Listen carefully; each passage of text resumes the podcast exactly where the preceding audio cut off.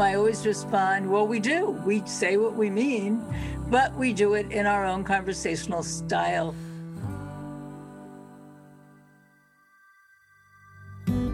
This is a podcast about the adventures of wild women.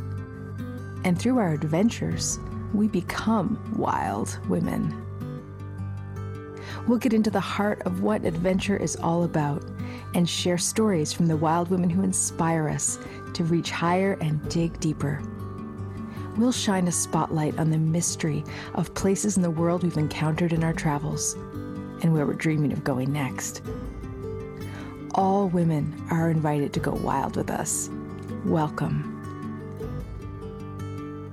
Hi, I'm Candice Bartlett, and in this episode, I speak with Deborah Tannen. Deborah is a professor of linguistics at Georgetown University and author of many books and articles about how the language of everyday conversation affects our relationships. In this episode, we dig in a little and discuss the ins and outs of female friendships and how communication plays a role in shaping those relationships. Have a listen. Hi, Deborah. Thanks so much for joining us on the podcast. I'm so excited to talk to you. Thank you. Looking forward to it. Okay, let's dive on in. You've been researching the influence of linguistic style on conversations and human relationships for decades. I'm curious about your thoughts on how we communicate shapes our relationships. You know, people often say to me, wouldn't this be a better world if we just said what we meant?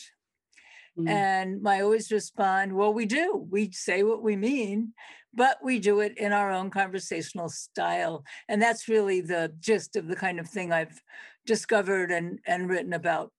Uh, we assume that others must mean what we would mean if we spoke in that way, in that context. And if our conversational styles are relatively similar, that's probably accurate, more or less. But if you speak to someone whose conversational style is different, they may not mean what you would mean if you mm. said something uh, in a similar way, in a similar context. Um, and so, where do our conversational styles come from? Our conversational styles are influenced by a uh, wide range of aspects of who we are. Um, so, certainly, gender um, and gender identity, region, the part of the country you grew up in, uh, class background, ethnic background, uh, religious background, the kind of work that you do. You know, you get a an accountant speaking with a painter. There may be different uh, conversational styles. Mm-hmm. So it's everything about how we say what we mean, and all of that influences the uh, ways that language both shapes our relationships, but also reflects our relationships. Yeah, I just finished a book of yours, You're the Only One I Can Tell Inside the Language of Women's Friendships. It was so eye opening for me. As a communications major, I've definitely read your work before, um, but I love deep diving a little bit more into your work and, uh, and the examples that you provided. Uh, the information really landed for me many aha moments, many dog eared pages, many highlighted areas. Um, so I'd love you to talk a little bit about conversational styles and how understanding them can strengthen women's friendships, i.e., high involvement and high consideredness examples. Yes, uh, thank you for asking that. Um, I came up with the idea of these two conversational styles high involvement versus high considerateness in a study that I did comparing ways of speaking of New Yorkers and Californians. Mm. And by New Yorkers, I mean New York City. Um, but this can be, uh, this can reflect people from any anywhere. We all have to balance at least two needs. One is the need to show that we're involved with each other, and the other is not to step on each other's toes. In mm. some styles, and the style I call high involvement um, is such a style, it's really most important to show your engagement, to show your interest, to show that you care. And for people whose style is what I call high considerateness, there's just more emphasis placed on not imposing. Mm-hmm. So, quick examples of what these differences are and how they might affect a friendship. How do you know when the other person's turn is done and it's your turn to begin? Well, part of it is how long a pause you leave between turns a high involvement style often leaves a shorter pause because you want to make it clear that uh, you're not running out of steam in this conversation. Mm-hmm. Uh, whereas a high considerateness style might mean you're going to wait for a fairly long pause because you want to make sure nobody else has something to say or the person who's speaking is mm-hmm. has finished. Um, well, if you have two friends with that difference, the one with the high involvement style will be speaking more, wondering why her friend isn't talking. and that friend is wondering, why aren't you giving me a chance to speak? Uh, and, and, uh, just a quick rundown of other, other similar um, examples. Talking along to show enthusiasm. Oh, yeah, I know just what you mean. Yeah, the same thing happened to me. Well, for some people, that's great. That shows engagement. That shows how enthusiastic you are about the conversation and the person. For others, it it will feel like an interruption. Mm. But who's creating that interruption? If you start speaking and don't expect the other one to stop, you think you're encouraging her. And then that person stops. Well, she's the one who created the interruption. Uh, here's an actual mm. example. These were two friends. Uh, they were taking a walk together, and uh, one was telling the other about a, a problem, so something that was important to her. And that's very common among women's friendships. talk is the glue that holds the relationship together. And talk about problems, troubles talk is often the type of talk that is valued. So this woman was telling her friend about uh, something bothering her. Um, and the friend was listening. And then they're walking around a lake. And suddenly she sees this duck. And behind the duck this line of little little ducklings. It's so charming. And she says look look mm-hmm. look at that duck. And and then they pass um, most beautiful flower. And she says uh, oh look at that flower. And suddenly her friend stops and says you're not listening to me. Mm-hmm. and the one who is listening was was stunned by that. Why do you think i'm not listening? Of course i'm listening. Well why are you talking about the ducks and the flowers? So for a high involvement speaker those kinds of short interruptions do not disrupt the flow of the conversation. What they show is i want to share this with you. And if i don't mention it now the duck is going to be gone because mm. we're walking. Um, but for a high considerateness speaker, you have to let the ducks go so that you don't uh, say anything that is not focused on the conversation. Yeah, I've discovered I am definitely a high involvement listener uh, I want to touch you when you make a good point, or oh yeah, you, or jump to a similar example I've experienced myself. I want to let you know that I'm really engaged in what you're saying. But if we have different styles, then there may be a roadblock on our ability to connect. Yeah. No, absolutely, uh, and so many, so many um, levels that which these different styles will differ. How much do you talk about what's bothering you?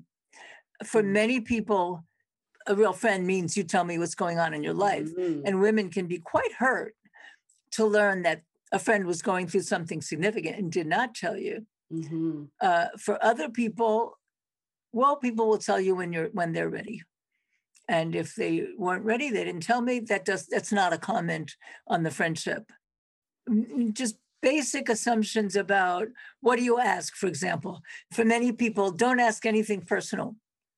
Mm-hmm. That's intrusive. For other people, you have to ask personal questions. Otherwise, you're showing you don't care, you're not interested. Mm-hmm. Let's chat about social media. So, whether you love it or hate it, we know that social media has affected and changed how we communicate. I'm curious about how women show up, how we hold on to and interact with our friends on social. One of the um, patterns that I observe between uh, among women as compared to men. Women seem to be more attuned and sensitive to being left out. Mm-hmm. When women were hurt by a friend, by a mother, by a daughter, uh, it often was she didn't tell me something or she didn't invite me to something. Mm-hmm. With social media, you're constantly exposed to evidence of things going on where you're not there. Mm-hmm. We all talk about FOMO, fear of missing out. Uh, I talk about FOBLO, F O B L O, fear of being left out. And that's worse. With FOMO, maybe you missed the party because because of social media, these uh, plans are made at the very last minute, mm-hmm. uh, and so you you were you you missed the notice of it. Uh, but with Foblo, you weren't invited, and that's far worse. Um, so social media um, exposes us to far more of that danger, that risk. Um, think of a, a, party, you know, before social media, it was always an issue who you're going to inv- invite to the party, but people were pretty pretty um, diplomatic. You know, you didn't mention a party to someone who wasn't there and you didn't know for sure had been invited. Well, now anyone at the party may put a picture on their on their Facebook or on their Instagram, um, and so any other friends are going to see it mm-hmm. and know that they were not not invited.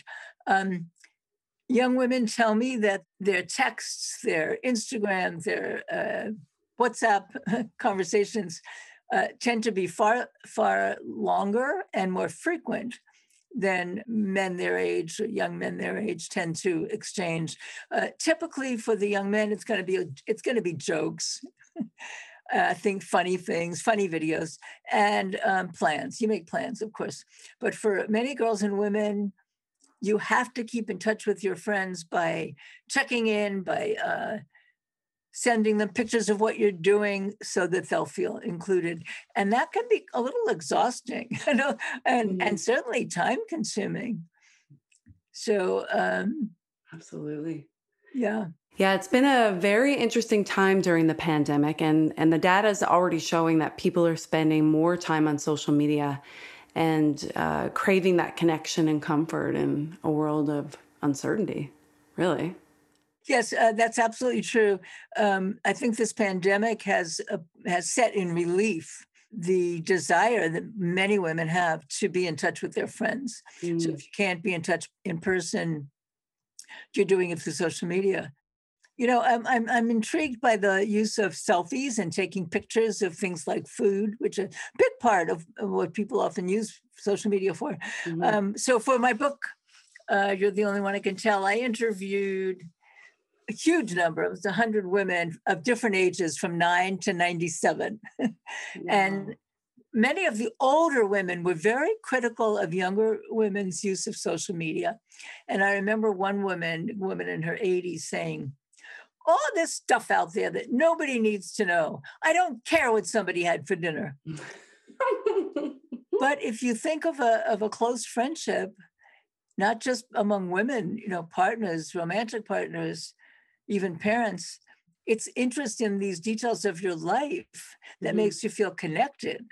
So at the end of the day, and you share what did you do and how did it go and what did you eat? I went to this restaurant. What did you order? What did you make for dinner? so what you ate is very much a part of feeling connected, feeling that you're not alone as you go through a day. Yeah. So I think what social media uh, does in a way is the same thing we would do in a private one-to-one relationship, but sending it out to a, a, a wider audience. Mm. And you mm. could comment that that's not everybody, you know, needs to see what you ate for lunch, but but I think it is a um, an example of the kind of thing that women have always valued in relationships.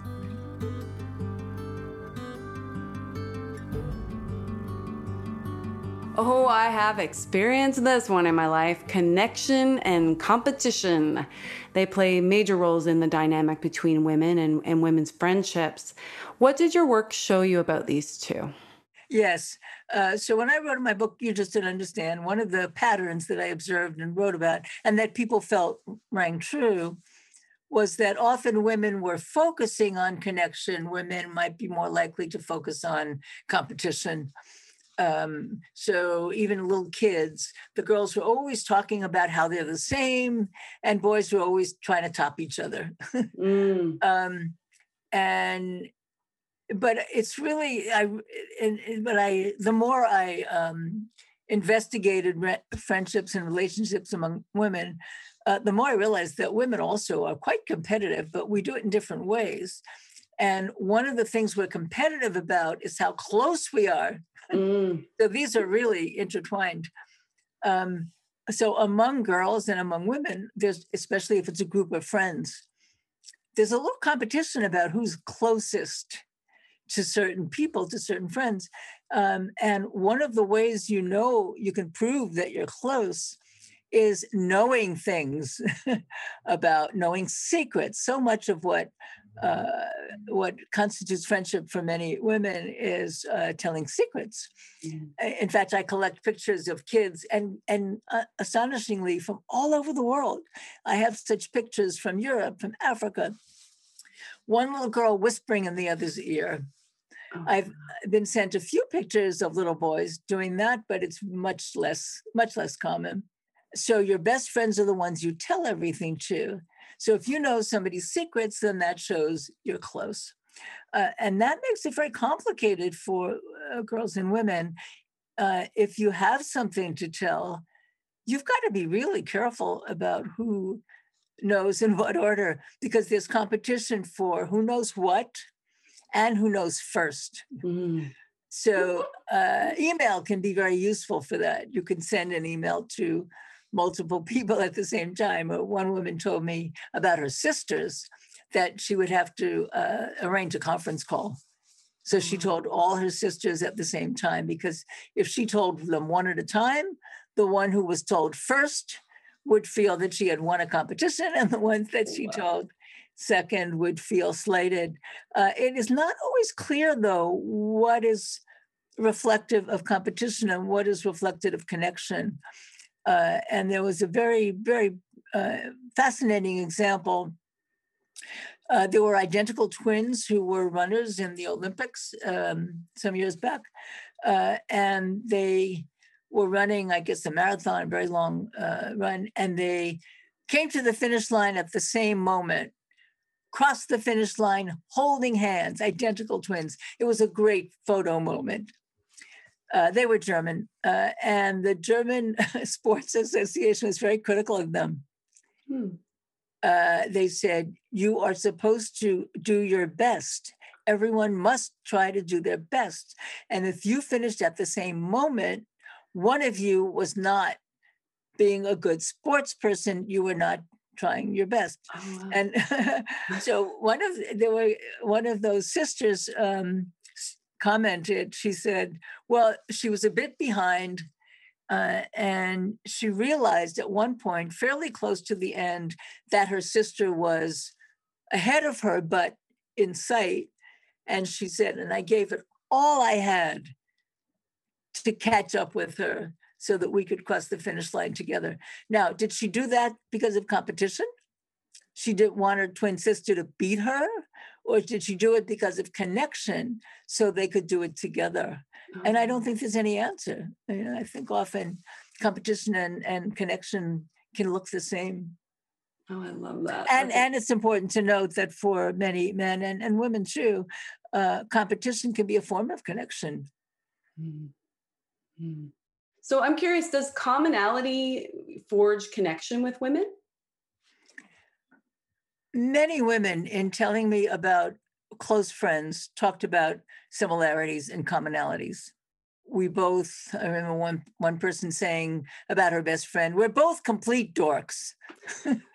uh, or, you know, we both uh, love this or that. And another one saying, uh, we both don't have children, so we don't have to pretend interest in each other's children as we have to do with our other friends. Mm-hmm. Uh, and we both love bike riding. so that often is, is part of it.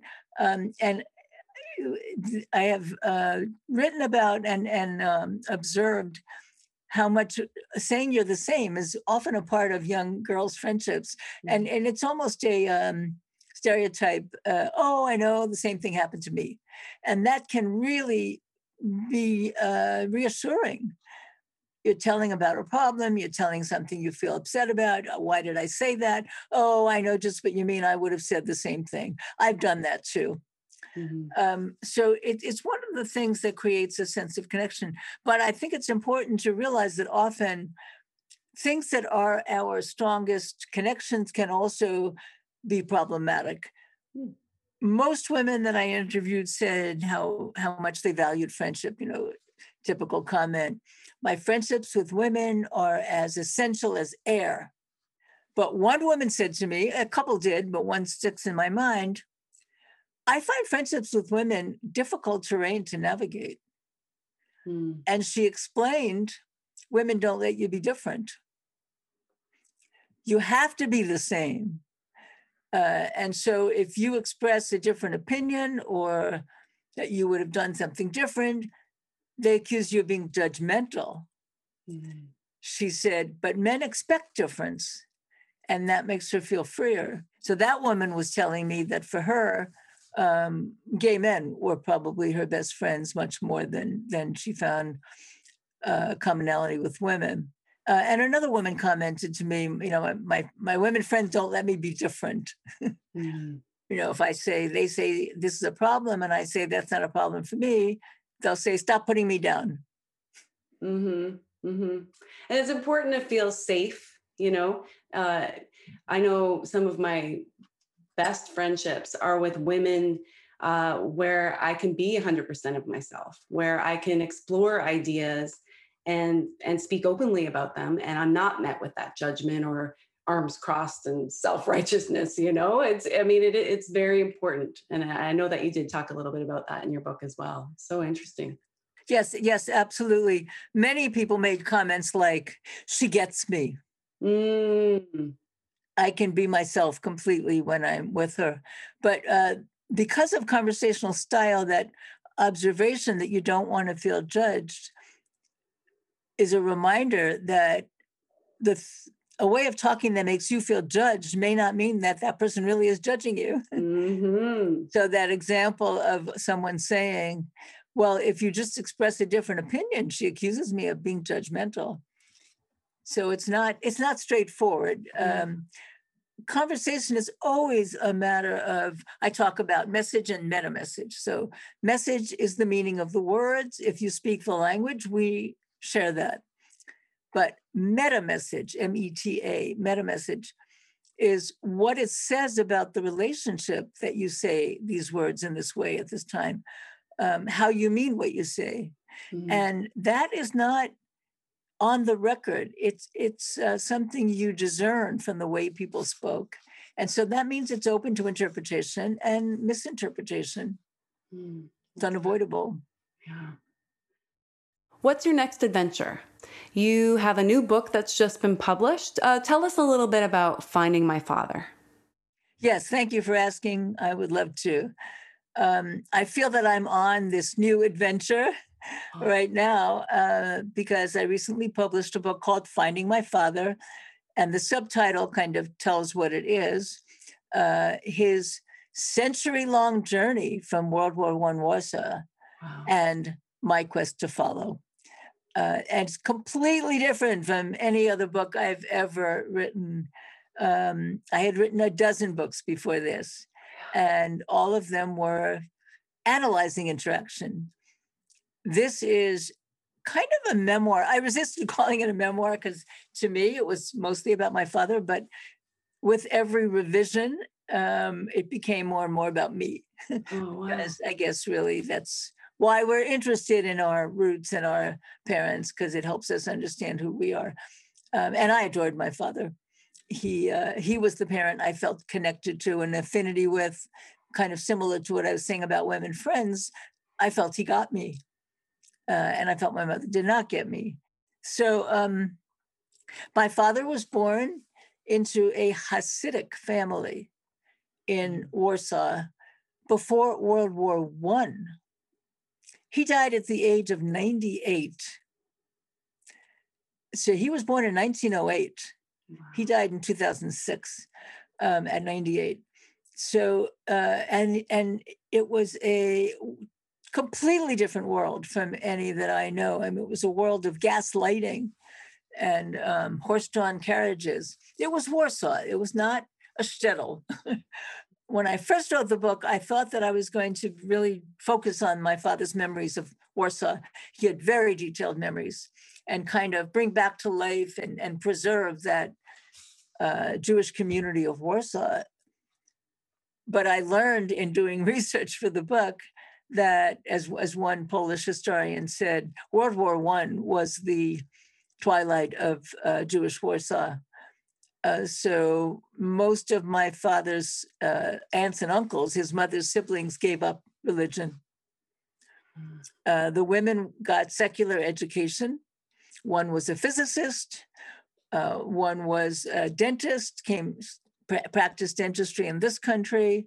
Uh, the physicist, by the way, had studied with Einstein in Zurich. Wow. Had an affair with him. Uh, and then she came to this country. When he came to this country and moved to Princeton, she went to Princeton to be with him after his wife died. So these are very accomplished women. no kidding. Fascinating that the uncles, my grandmother's brothers, did not get secular education. So they didn't even speak Polish very well. My father spoke Polish to his uncles, uh, Polish to his mother and his aunts, and uh, and Yiddish to his uncles and grandparents. Hmm. By the time he came to this country, my father identified as a an atheist and a communist and a Zionist. And that was the influence of his aunt, the one who was six years older than he. Um, but again, I, I, realized from just research that I did in, in writing the book that that was very common at that point. It was teenagers, like teenagers today.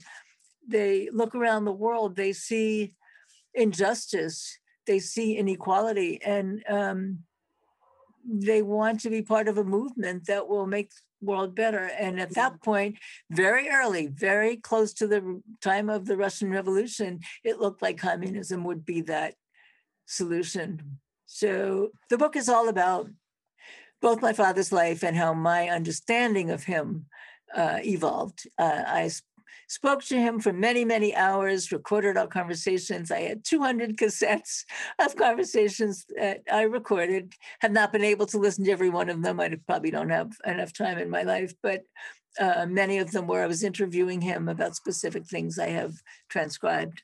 Oh. Um, that's that's beautiful i mean what a what a gift to be able to because often with our parents you know we we don't get those nuances and those stories that help kind of frame who they were in the world before we saw them as our parents. Uh Absolutely. Uh, yes, yes, yes. To see them as people and not just as parents. Yeah. Um, I like to quote um, a line from a short story by Ethan Canin. In the story, it's it's a character saying about a TV show. I came in too late to understand. Mm. And I thought, you know, that's how it is with our parents. We come into their lives too late to understand them. Uh, but I was lucky that my father lived very long and that he liked to talk and he liked to mm-hmm. reminisce about his life. And so, and so he had detailed memories, bizarrely detailed memories of his early life, of his entire life, uh, and was happy to talk about it. But I think it's people tell me that reading the book, they are inspired to talk to their parents and older relatives while they can. Even for me, it was making a decision this is going to be my next book mm. that made me feel free to take whole days and just talk to my father. Oh, I would not have felt that I could do that. yeah. Oh, I love that. Thank you so much for sharing your wisdom, Deborah. I love geeking out about this stuff. You know, getting curious about how we communicate just make us better humans, if you ask me. And it gives us a way to kind of tools to turn to when things seem not to be going well. Mm. So instead of immediately going to blaming the other person, blaming ourselves, blaming the relationship, you can ask, is it something about conversational style? Mm-hmm. And if it is, you can talk about it and you can find ways to change it. We're going to pop any info about how to find you and your new book in the show notes. And again, thanks so much for for sharing your thoughts today. I'm, I'm sure our listeners will find it incredibly interesting. And, uh, you know, understanding communication just fosters better connection. And we all want to feel connected right now. So thank you.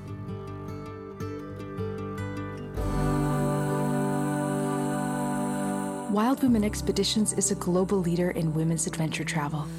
And we're so much more. We're nature lovers, we aim to empower women and communities around the world. Want to know more? Check us out at wildwomenexpeditions.com or find us on Facebook and Instagram.